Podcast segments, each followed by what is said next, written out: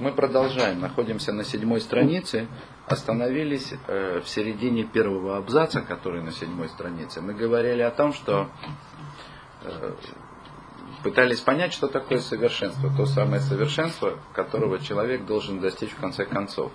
И э, Рамхаль сказал, что его можно увидеть из Писания, из стихов Писаний. Его это что такое совершенство узнать. И привел несколько стихов, в которых э, очевидно, что речь идет о уединении и наслаждении Всевышним. Потом э, привел высказывание мудрецов о том, что в будущем мире нет ни еды, ни питья, а только праведники сидят увенчанные коронами и наслаждаются присутствием Всевышнего. И э, сейчас дальше мы продолжаем «Выбайс эйма свара». И если хочешь, это можно понять и логикой, то есть рассуждениями.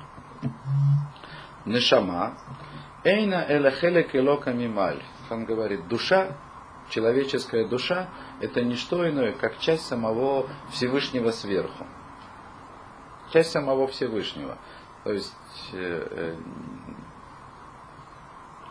потому что здесь сказано, несмотря на то, что человек состоит, включает в себя и физическое тело, которое явно ничем не отличается физически от всех остальных созданных, да, то есть не тождественных Всевышнему явлений, среди которых он живет, значит, тем не менее, внутри него находится некая божественная душа, которую, несмотря на то, что это не совсем понятно, на первый взгляд, мудрецы называют не иначе, как часть самого Всевышнего, самого сверху. То есть есть, есть в человеке душа, которая имеет самое прямое отношение к самому Всевышнему. Хотя человек это не только душа, человек это соединение души и тела и тело столь прямого отношения к Всевышнему не имеет, тем не менее в нем есть божественная душа.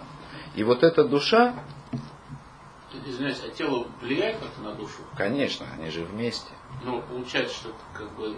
Ну, просто получается, если душа это часть Всевышнего, то, ну, по идее, должны быть души одинаковые. Значит, значит, именно коктейль души и тела делает разными, и какой душе какое тело досталось, получается у нее такой э, более сложный, предположим, путь, да? Да, это в принципе верно. То есть, раз, да, совершенно верно. В конечном итоге, то есть в, самом, в самой высокой своей ипостаси, на самом высоком уровне, есть уровни души, и вот самый высший уровень души человеческий называется ехида. Ехида это вместе, единство. То есть где-то где-то наши души все да, приходят к единству и э, то есть, в принципе, они где-то одинаковы в источнике своем.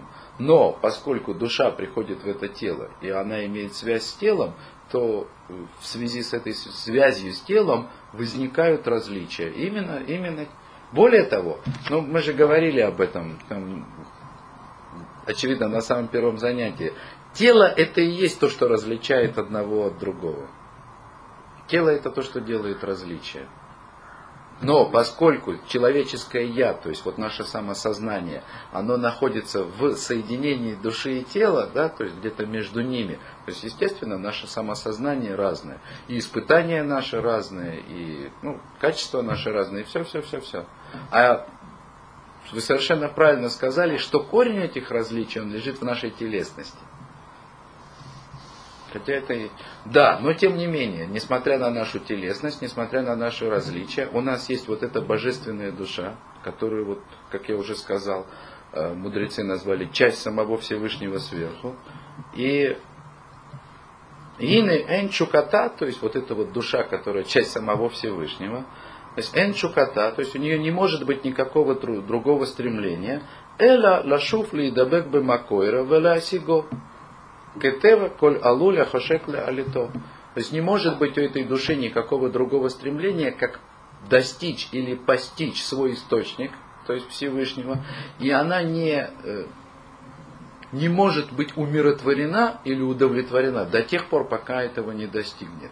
То есть как бы человеку не было, как ему кажется, хорошо в этом мире, если только он ощущает в себе хоть немножко, да, то есть чувствует эту божественную душу, она не даст ему покоя, не даст ему никакого э, полного, да, даже на его взгляд, наслаждения от этого мира. Все время ему будет что-то мешать. Ну, а мы должны хотеть содержаться в этом мире для того, чтобы ну, чтобы душа там развилась больше, еще что ну как бы у нас. Или в принципе нам должно быть это, ну вот как есть, так есть, безразлично. Ну как должны стараться. Ну, Тело нам будет хотеть задержаться, а не душа. Несколько сложный вопрос. Дайте я хочу э, добавить сюда кое-что к сказанному, а потом вернемся к вашему вопросу. Очень красивую притчу на эту тему, да, о том, что душа человека не, испыт, не, не может испытать настоящего наслаждения в этом мире. Очень красивую притчу на эту тему Рамхаль приводит в Месилат Ешарим, э, путь праведных. Э, там он говорит, это подобно тому, как царская дочь выходит замуж за простого крестьянина а там, или горожанина. Что бы он ей не дал, то есть он может лепешку расшибиться, да, каждый день приносить ей свежие фрукты и цветы с огорода, да, ну и все, что может пойти в голову. Он не может ее удовлетворить. Не может ее удовлетворить, потому что она в принципе из другого мира. Мир, который принципиально отличается от того, вот, где она сейчас находится, и здесь ее ничто не удовлетворяет. Это вот душа человеческая, как часть Всевышнего. То есть все для нее в этом мире самые большие для нас телесные наслаждения и или какие-то другие, казалось бы, духовные вещи, но связанные с телесностью, они для нее чужды.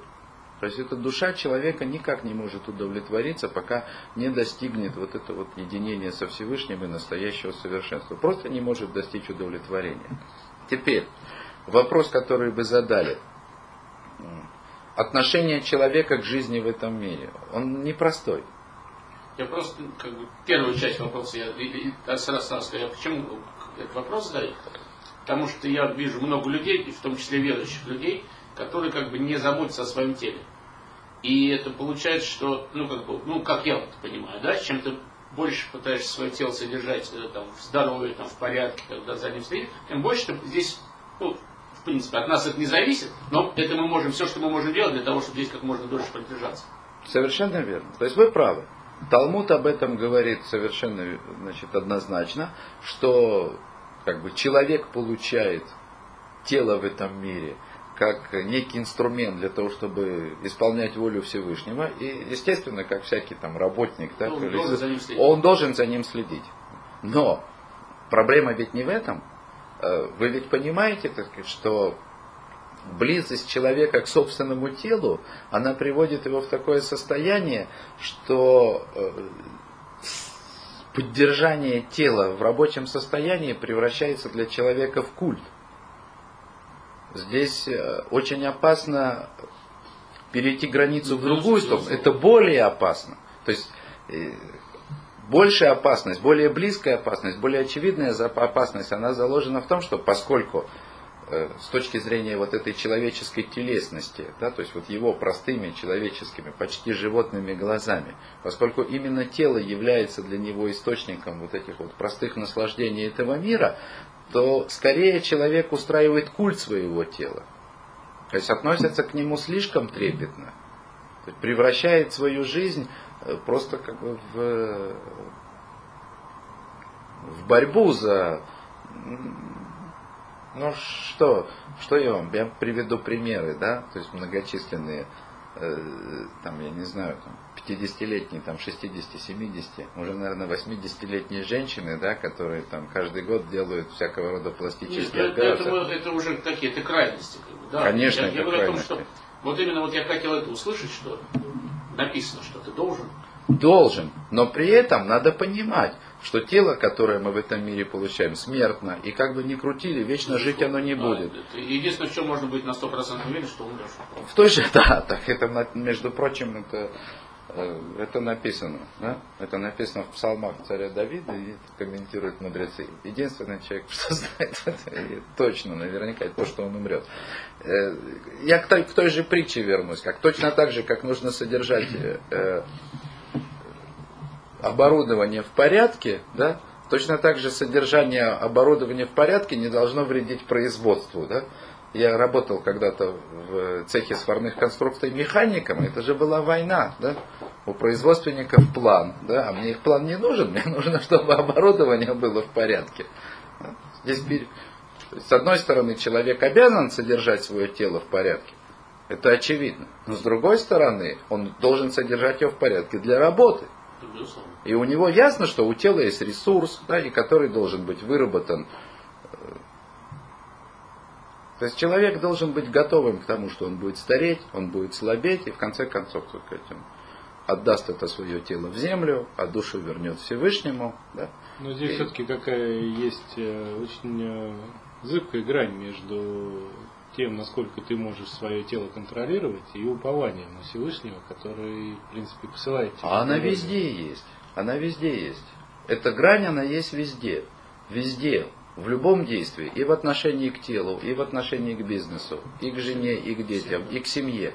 Везде есть обязанность уповать на Всевышнего и понимать, что на, нас, на, шам, на самом деле ничто не в наших силах, а только все в руках Всевышнего. На Бога надеюсь, а сам не. Но с другой стороны. на Всевышнем, но сам делать все, все возможное, чтобы было все правильно.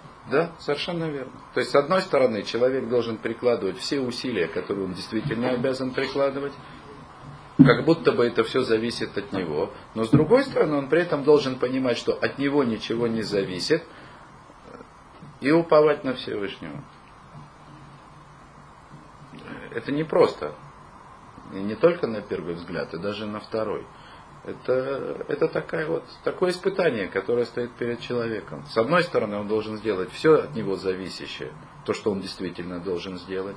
И в этом находятся самые трудные вопросы – то есть вопрос там, если человек мучается, э, воспринимать ему вообще, так сказать, все разговоры о том, что есть Всевышний, что у него есть задача, есть свобода выбора, которой он должен распорядиться, или не нужно, или может наплевать и решить, что я произошел от обезьяны, и, значит, так это вопрос простой.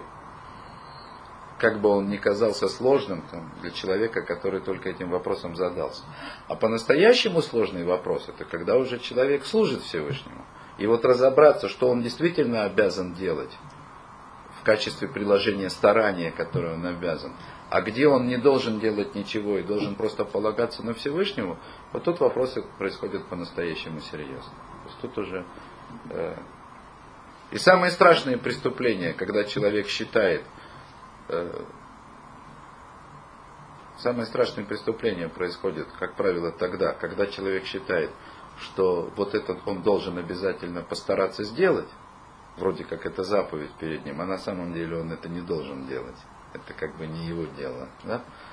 Вот. Или наоборот, когда человек должен что-то делать, должен приложить был какие-то старания и усилия, да, а его как бы лень как проявление дурного начала, говорит ему, полагайся на Всевышнего, не делай в этом плане ничего, само собой как-то разрешится. А вот пример первой ситуации у вас есть какой-нибудь? Первой ситуации, в смысле, когда человек не должен делать. Да, он, да? да например, что? Ну, хотите крайний пример какой-нибудь. Ну, да. да? Ну, Воевать с арабами. Ну, это политический пример, да, например, да, то есть э, это как бы пример такой актуальный, да. Э, ну, в жизни, не берем там человечество. В жизни я хотел, в жизни я хотел простой пример привести, да. Я религиозный еврей, осознающий свои обязанности перед Всевышним, и не только свои, да, то есть осознавая, так сказать, единство всего еврейского народа, да, я понимаю, что все мы отвечаем друг за друга. Да? И то, как я себя веду, оказывает влияние на вас, то, как вы себя ведете, оказывает влияние на меня. Да?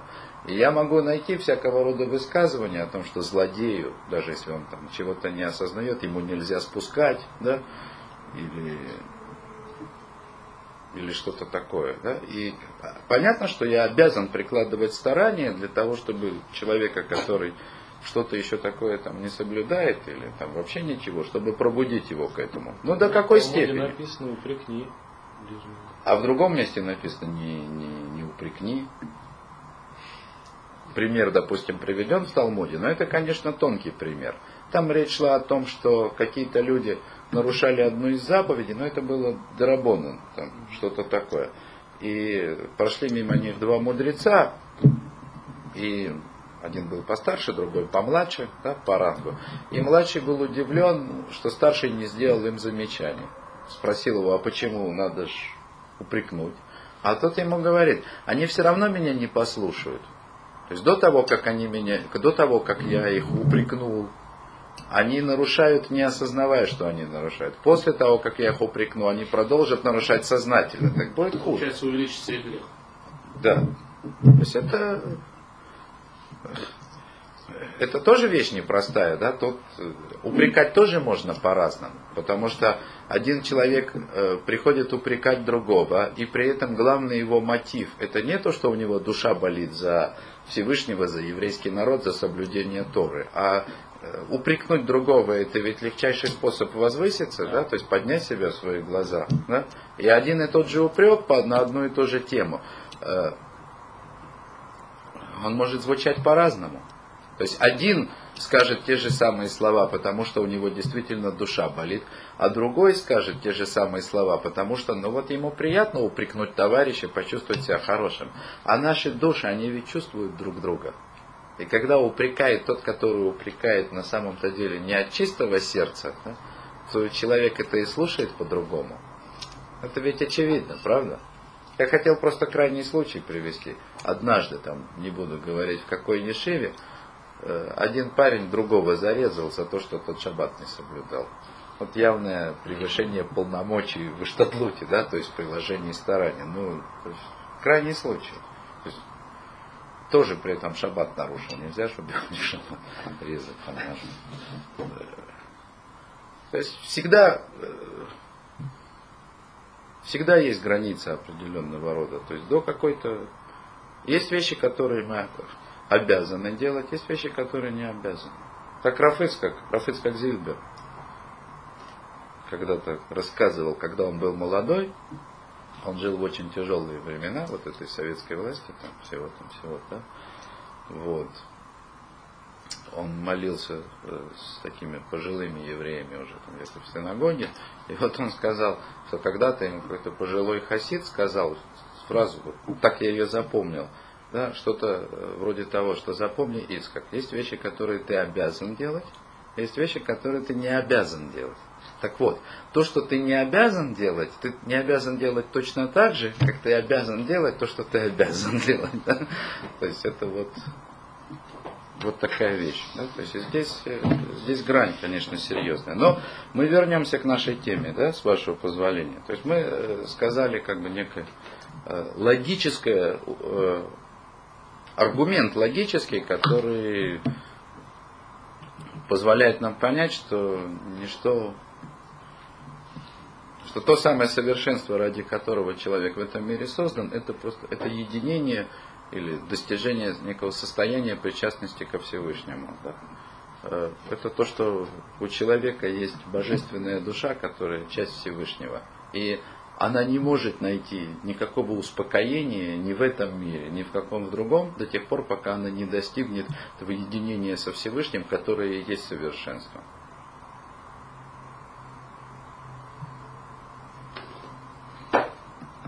И обратите внимание, я хочу еще раз повторить, обратите внимание, настоящее совершенство – это только совершенство Всевышнего – и значит, настоящего совершенства нельзя достичь ни в коем случае в отрыве от Всевышнего, а только присоединяясь к нему каким-то образом. То есть это и есть совершенство. То есть таким образом мы в дальнейшем перейдем э, к заменим в некотором смысле понятия. То есть приближение, обращение ко Всевышнему, это есть движение к совершенству, а э, удаление, отторжение от Всевышнего, это есть удаление от совершенства. Это, собственно говоря, то, что автор хочет сделать. Вот. Ну а дальше, дальше по тексту так. Ахмай ядвей кутазе, ума сагазот. Однако, в чем будет заключаться вот эта причастность ко Всевышнему? Да? И что это за постижение, Ану эйнлану кох то коль от, и атейну бетоха хисранот. Так вот, в чем будет причастность и что это будет за постижение, мы, нас, мы не в силах понять, пока мы находимся среди недостатков.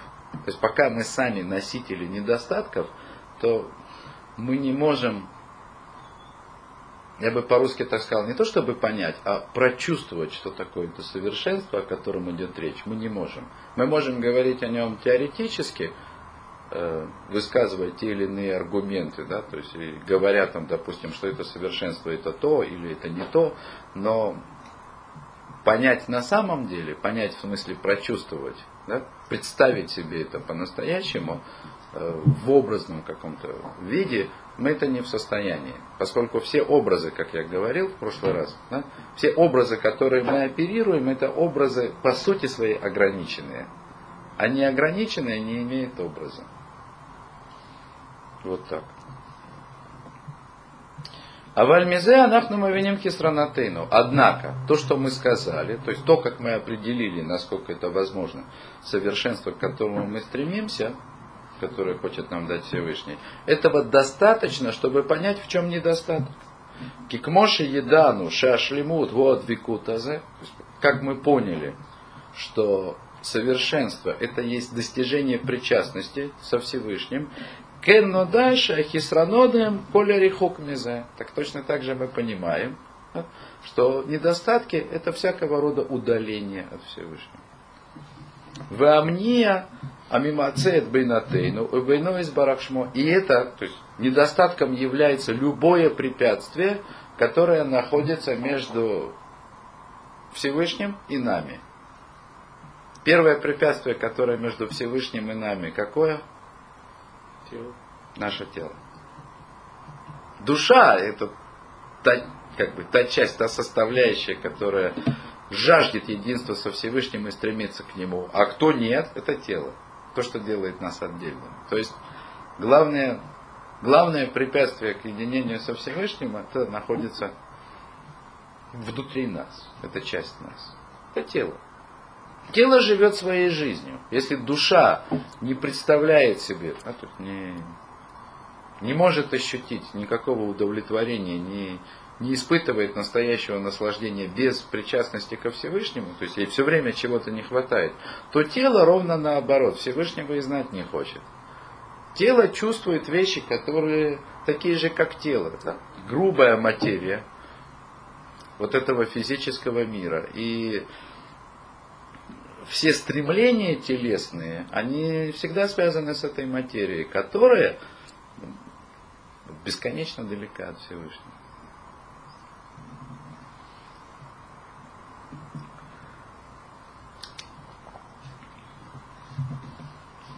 О, так вот, недостатки это всякого рода удаление от Всевышнего, я повторю, и всякого рода препятствия, которые есть между человеком и Всевышним. Шебаавурзе и в Шарли Давек Бакмоши Недабека Харешев Давора Мания. То есть это те самые препятствия, из-за которых невозможно достичь единения со Всевышним, которого можно будет достичь после того, как это препятствие будет удалено. Везеу хисарон шанах настрахим лишь таделля мимену. И, естественно, это тот самый недостаток, от которого мы должны стараться избавиться, для того, чтобы при, приобрести упомянутое совершенство. Амнам, говорит автор, однако, кан ану црихим и карит меот. Тут мы нуждаемся сделать еще некое отступление, ввести введение. Ввести некую введение дополнительную информацию. Что это за отступление, что за, за введение? 26 пункт. Омара Сехер говорит разум. Шаайлока Баругу, а я яхоль вадой ливро Адам, веколя брия бы тахлита шлемут. То есть, прежде всего, очевидно должно быть, что Создатель, Господь Всемогущий, Он без всякого сомнения мог э, создать и человека, и все остальное, что создано кроме человека, абсолютно совершенно. Не, не абсолютно совершенно, в смысле, как мы говорим о собственной сущности Всевышнего, а максимально возможно совершенными, назовем это так. То есть он мог создать и мир, и, и человека так, чтобы никто не мог упрекнуть и то, и другое в несовершенстве. Вло от. Более того, Шемихуко ярауиши екаха. То есть, более того, насколько мы осознаем, представляем себе, что такое представляет Всевышний, он должен был это сделать. Ведь если Всевышний такой совершенный, да, как мы утверждали в начале, как это очевидно на самом деле из логических рассуждений, то значит и действия его должны быть совершенные.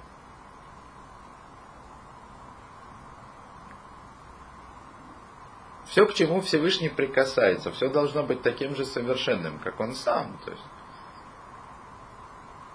таким должно быть абсолютное совершенство. Так и говорит автор.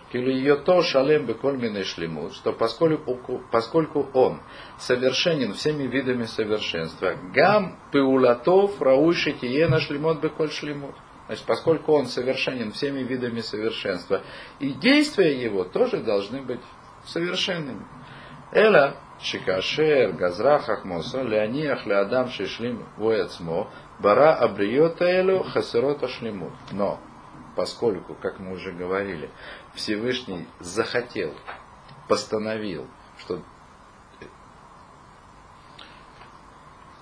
что человек должен восполнить себя, то есть что человек должен сам приложить усилия к тому, чтобы достичь совершенства, которого он достоин, то именно из-за этого Всевышний сделал человека несовершенным, то есть чтобы у него было место себя восполнить. Вот такой вопрос. Получается, вот вчера мы говорили, что при том... Я извиняюсь, да. я сейчас можно фразу закончу, долго, и, значит, Варейзе, то есть вот это вот то, что Всевышний решил, да, и так постановил, создать человека несовершенным. Так вот, вот это Киилу Акав не дат шлимутовы того Агадоль. То есть он как будто бы, как будто. О таких вещах нельзя говорить однозначно резать. Он как будто бы сдержал свое, э, свое совершенство и свою бесконечную доброту, значит, э, что, и для того, чтобы сделать, создать эти создания не в соответствии со своей бесконечной творящей силой и добротой, а сделать их в тех границах и с теми свойствами, которые посчитал нужным. То есть вот есть такой момент, что создавая этот мир и человека в нем, Всевышний сдержал свою э, бесконечную, неисчерпаемую творящую силу. Сдержал себя. Э, что вы хотели спросить? Ну, получается так, вот, с моей точки зрения, какое-то противоречие, что с одной стороны Создатель создал человека несовершенным, чтобы он смог восполнить себя и пройти к максимально возможному совершенству достичь, который мы просим. Но с другой стороны, получается, что души все равно, пройдя несколько ступеней, там, или сколько там, я не знаю, а, оказываются все равно в одной ипостаси. Это потрясающий вопрос. Потрясающий вопрос. Есть в этом парадокс. Э, здесь его, ну, во всяком случае, я, находясь в этом тексте там, впервые, или, я, э, я этого парадокса не заметил. Э, дальше в том, что Рамхаль говорит, дальше он возникает со всей ясностью. Ну, в общем-то говоря, здесь действительно сказано. Дальше Рамхаль прямо говорит, что человеческая душа, та самая, которая часть самого Всевышнего, она она из, изначально необычайно достойна, необычайно совершенна. По-другому просто быть бы не могло. То есть, э, если какой-то предмет несовершенен по своей сути, то есть вот, вот он такой, какой он есть, да, стакан, да? то есть даже если это будет самый совершенный стакан, он никогда не приблизится к совершенству Всевышнего, потому что это просто стакан. Значит, если мы говорим, что человек должен приблизиться к совершенству Всевышнего, насколько это возможно, значит, он, он изначально там где-то есть. И как дальше Рамхаль объясняет, то есть, когда человек приобретает это самое совершенство, он э, не приобретает то, чего у него никогда не было на самом деле, а он возвращает то, что у него однажды было. Ну, как будто бы ты что-то знал, у тебя стерли память. И вот эта вещь, она, она, она парадоксальная. Почему? Потому что э, тут есть вещь, она не вкладывается в голову.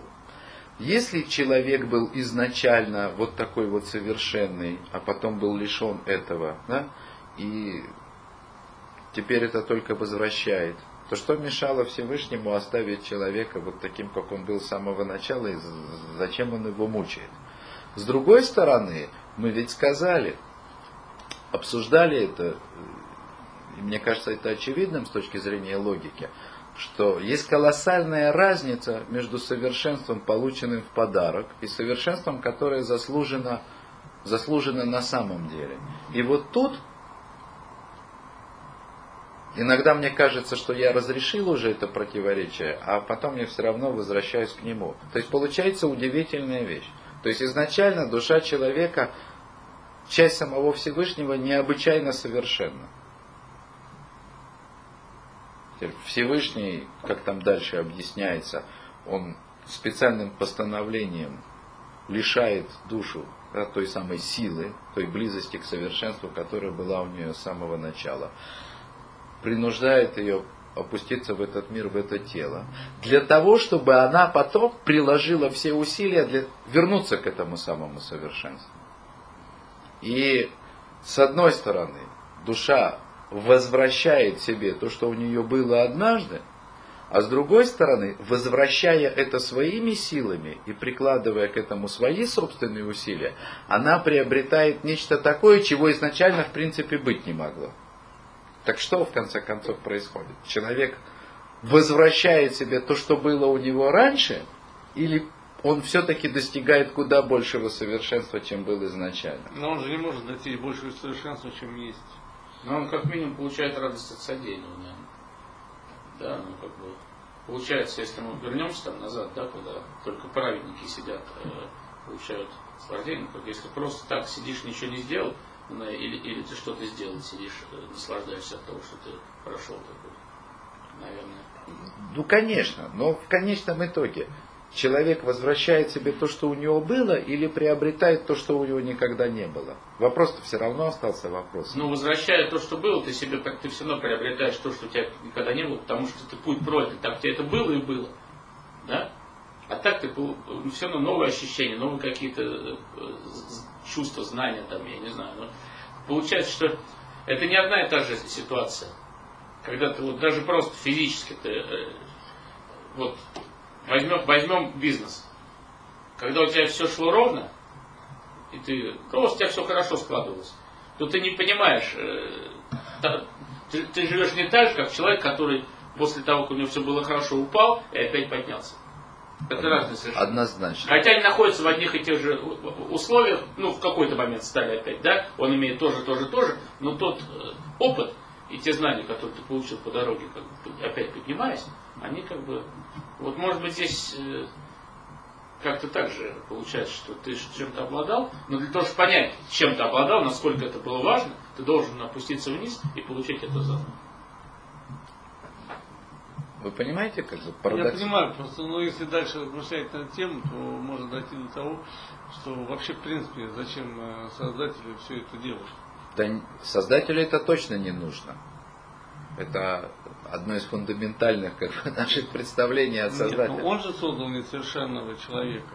Вот, то, это нужно человеку, не создателю. Создателю это не нужно. То есть это, создатель точно от этого ничего не, не, это ничего не добавляет, не добавляет. Это только человеку. Созда... Помните, мы говорили... Почему у создателя появилось желание да. создать человека, вот это мы, мы сразу говорили, сказать не можем. Это есть величайшая да. доброта создателя, что вот он... того, что так он совершенен, ему не может быть скучно, да, он не может это да, да. Конечно. В этом, конечно, в этом конечно. есть, э, с одной стороны, правда, с другой стороны, какой-то грань, то есть это то, что упирается в бесконечное. И в этом его величайшая доброта, что не имея да, в этом никакого личного собственного интереса, да, то есть это... Ну, следить за этим. Вот это вот... Беспокойство только за этим. На самом деле это должно, то есть постижение, понимание вот этого парадокса, оно должно нас подтолкнуть к тому, чтобы в нас возникло чувство вот действительно благодарности Создателю, да, то есть, что Он создал для нас такое чудо. Ведь обратите внимание, эта вещь, она ведь не случайно парадоксальна. Мы говорим о, о, о каких-то аспектах э, самой, как бы, самой высокой вещи, о чем мы можем говорить, то есть о цели творения. То есть и мы видим здесь, да, опять мы видим, что цель творения, она, э, она непостижимо велика. То есть получается, что совершая тот путь, который предначертал человеку Всевышний, человек достигает нечто, получает нечто такое, что просто не укладывается в рамки нашей логики. То есть оно находится за пределами.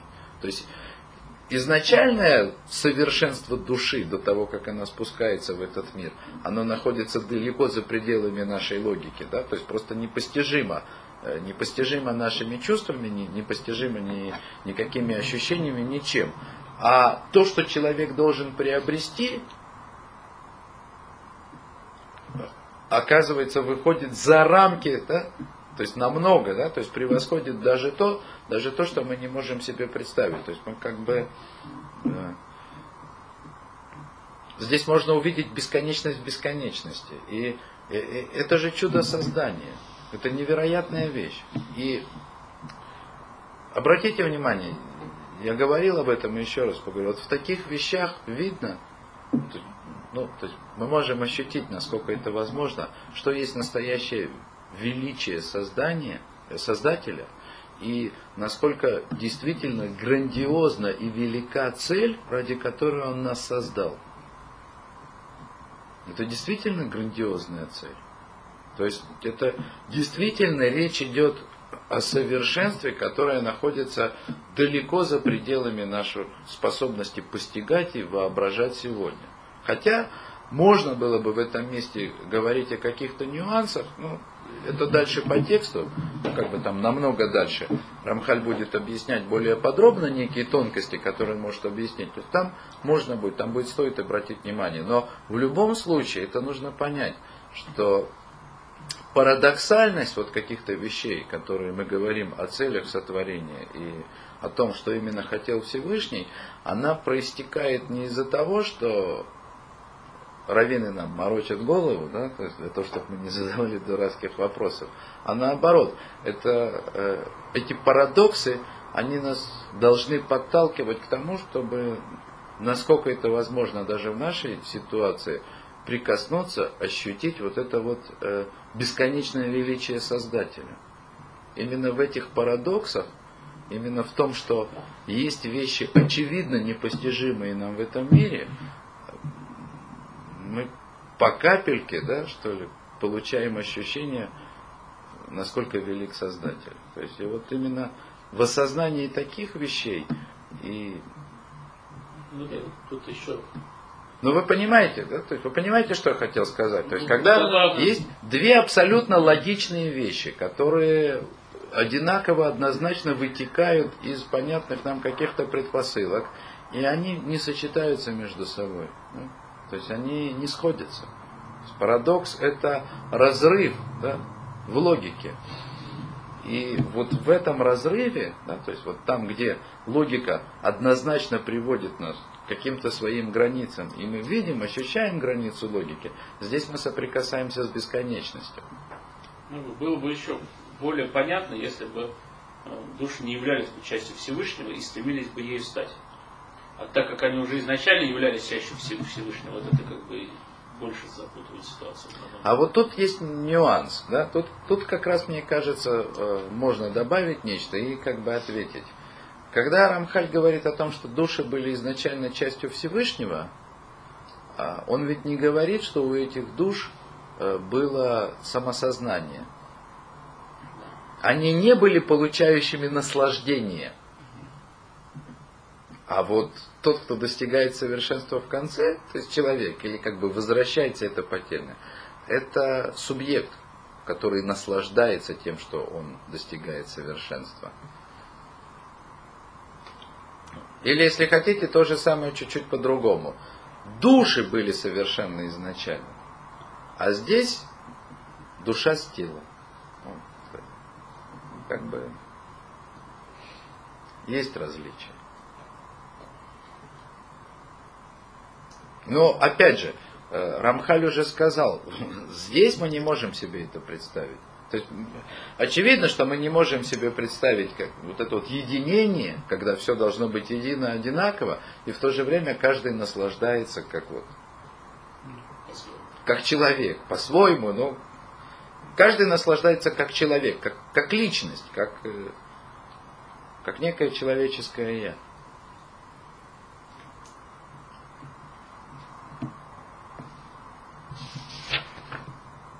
О, ну, мы остановились в середине абзаца, его нужно продолжить.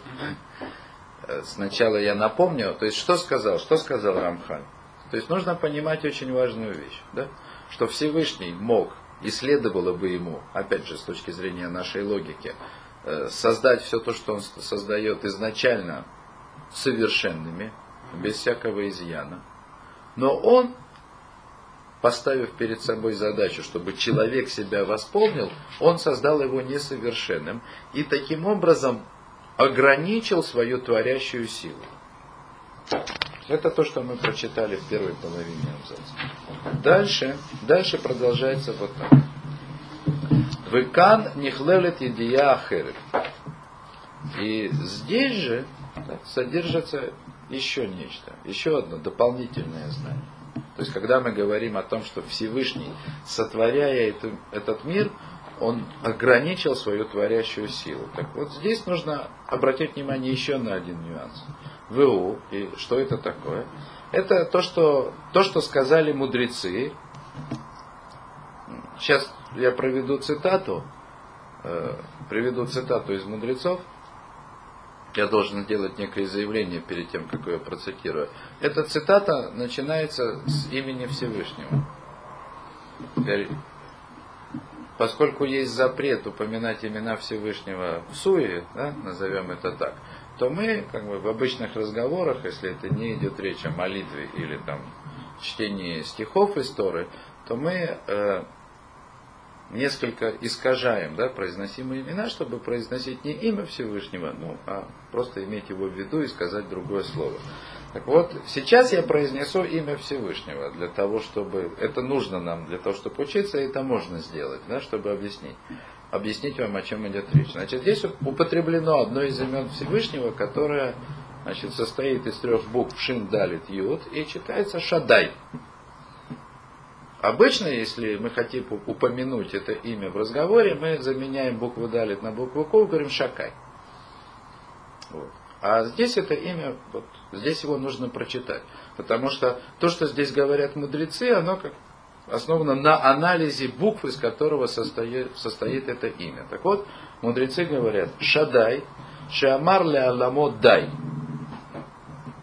То есть они делят это имя на две части. Тот, который сказал миру, достаточно. Значит, буква Шин, первая буква этого имени, она имеет значение на Лашана Койдаша предлога, то же самое, как по-русски говорится, что, да, или который, то есть вот примерно в таком контексте. Слово, э, последние две буквы этого слова, далит и ют, они составляют слово дай, что означает достаточно. Да? То есть вот это... Итальянский дай продолжай. Прямо противоположно. Они хотят говорить, давай, давай, продолжай. Они говорят, дай, И дай. по-русски то же самое. Да. Дай, дай, дай, давай еще. Да. да. Но не хочу отвлекаться от темы, да, то есть эти дай, да, в обратную сторону яд, это рука, и намного ближе к итальянскому.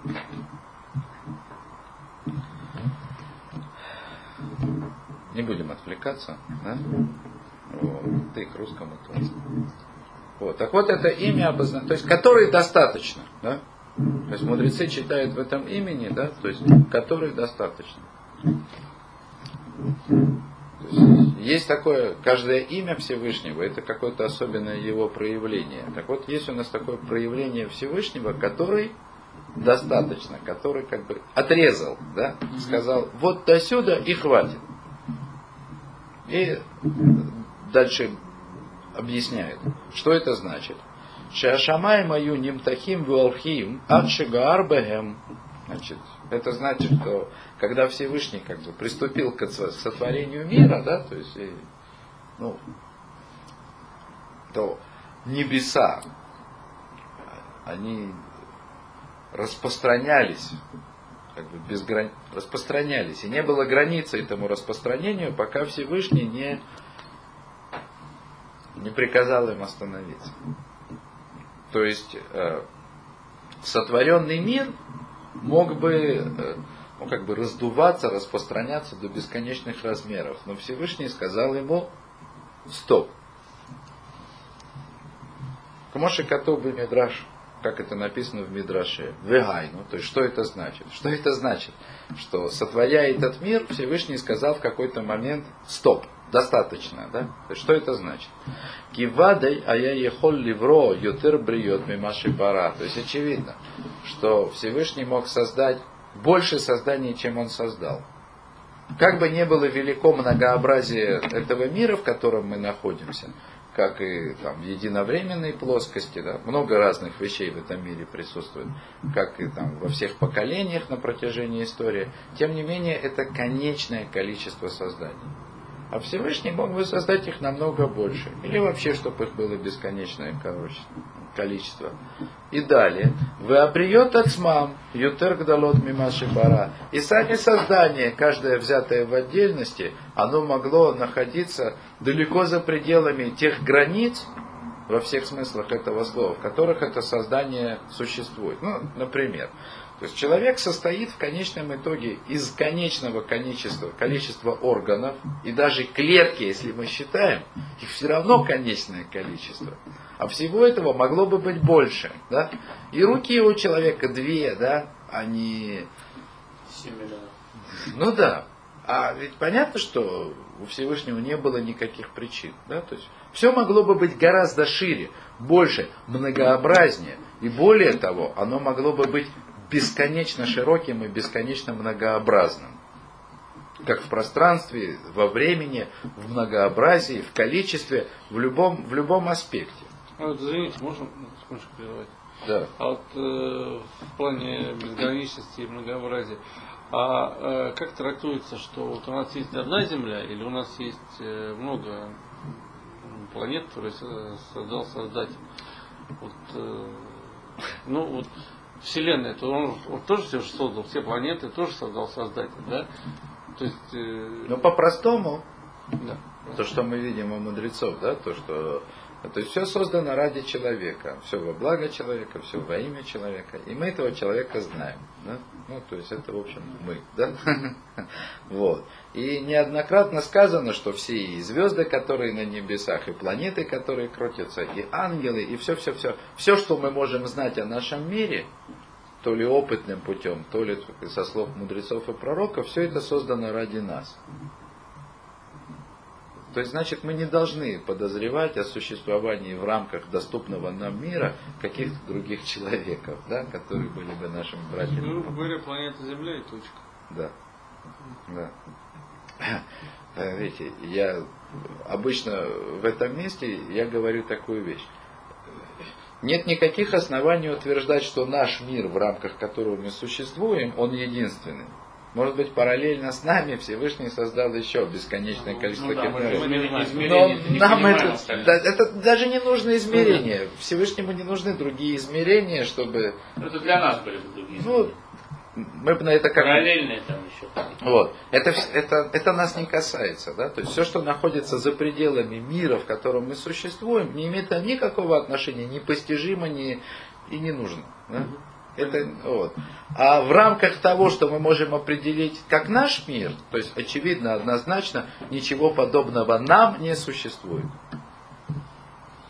Могут быть какие-то формы жизни где-то, но...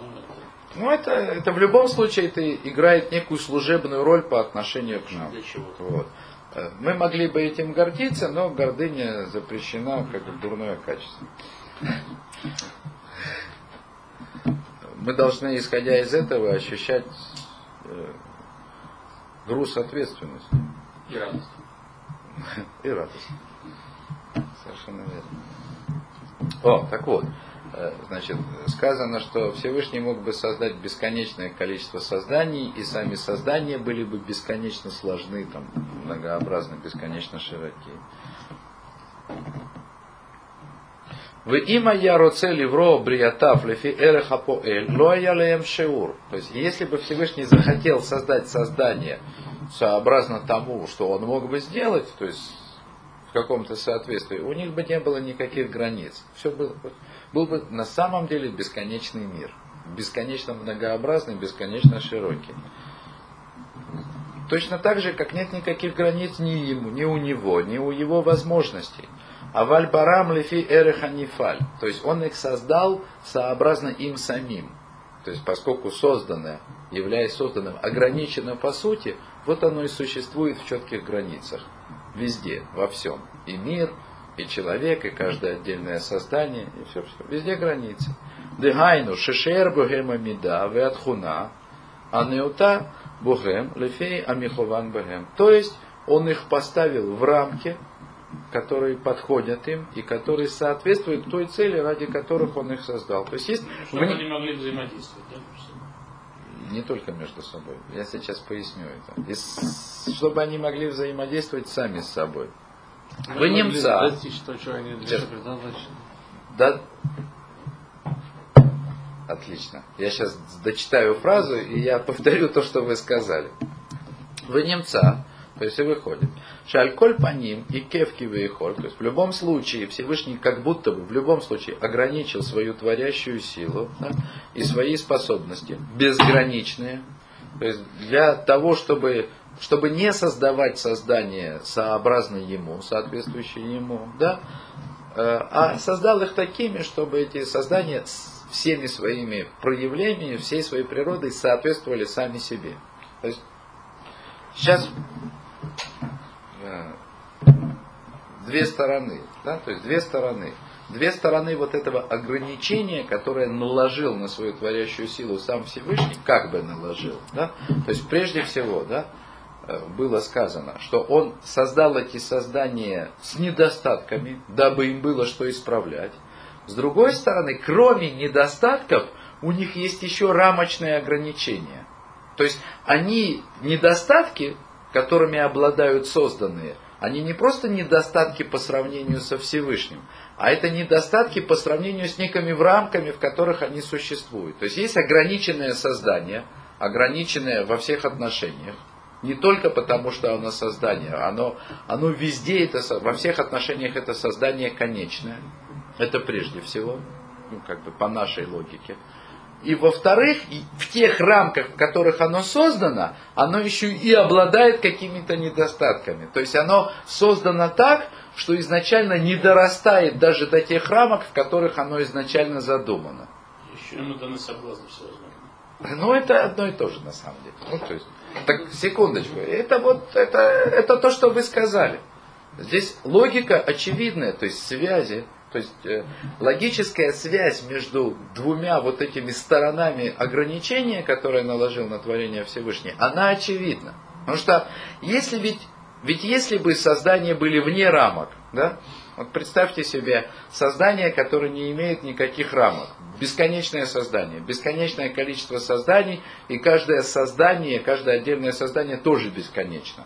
То есть у человека по каким-то причинам бесконечное количество органов да? бесконечная жизнь. И все это с недостатком, который надо восполнить. Это было бы бесконечное служение. Ну, ну тут еще такой вопрос, просто прямо к тому, что вы сейчас говорите. Ну, я бы хотел к этому кое-что добавить, да? Ведь здесь опять мы соприкасаемся с чудом творения. Награда, которую человек должен получить в конечном итоге, в конечном итоге есть некий итог, да? награда бесконечна. То есть само наслаждение, получение награды безгранично. Человек ее должен заслужить, и Всевышний создал и человека, и мир таким, что есть некое конечное время, конечная работа, когда этого можно... не ограничено, а наслаждение нет. Совершенно верно.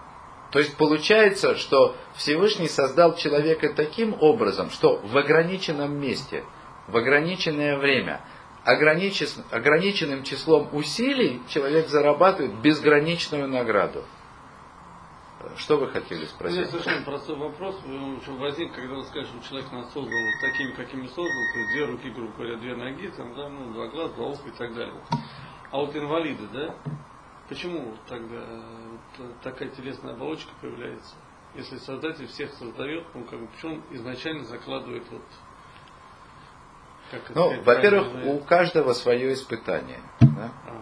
Это первое. Во-вторых... А, извините, тогда сразу, можно вопрос? Ну, а как подождите. определяется это вот, э, кого как вы А это никак. Никак. Никак. Это Ну, не- вот. Вот это, это, это выше, Достал- досталось такое. да, Почему? это выше нашего понимания. Понятно. Точно. Вот. А тем более, то, что касается инвалидов, ведь э, то, что, к сожалению, да, на сегодняшний день люди рождаются инвалидами и больными, да, это ведь следствие грехов самого человека. То есть это люди, которые, да все мы в той или иной степени инвалиды на самом деле. Да, Ну, грехов человека вы имеете в виду э, предыдущих поколений? да конечно. Ну, Вы же знаете уже о переходах, о перевоплощениях, о том, что души возвращаются, не исправив, да, не доисправив что-то в прошлой жизни, к примеру, душа возвращается в в этот, чтобы исправить. И естественно, что когда человек не доисправил или наоборот, вместо того, чтобы исправить, еще и согрешил в прошлой жизни, то э, когда он появляется в этой жизни, снова, да, то он уже изначально может быть поставлен в, в не- в неблагоприятные условия. Ну, тут такое вот очень, на мой взгляд. Что такого? Ну, потому что, э, а как тогда э, получается, если человек, придя вот ну, в данный, в крайний раз, да, имеет все для того, чтобы э, служить и прочее, и, и ведет себя совершенно, совершенно не так, как вроде бы должно, когда у него все есть для того, чтобы развиваться дальше, а он наоборот идет вниз. Может быть, есть как раз опять-таки это нам непонятно, почему за одно дается одно, другое другое. Потому что, может быть, кто сейчас стал инвалидом, то он в предыдущей жизни был э, очень, очень даже пра- правильно, правильно ее и может быть это ему что-то нужно доработать, что он не смог, и, и Ну, может я, быть это награда, что он инвалид. Я, собственно, это и имел в виду. Что нет такой вот видимый, Я- видимый для нас. Я, может быть, что-то... Я, не- может быть, ну просто, может, неправильно. Нет, Хасва Халила, я не имел в виду сказать, что если человек, не дай бог, родился инвалидом, то мы должны показывать на него пальцами злодей из прошлой жизни, да? Не дай бог, да? Он мог, вы совершенно правильно сказали, в прошлой жизни он мог быть э, величайшим праведником, э, который где-то, может быть, чуть-чуть там не доработал какой-нибудь нюанс, да, и теперь, значит, он доводит это все до совершенства. Тут я с вами согласен. И я, с вашего позволения, хочу сделать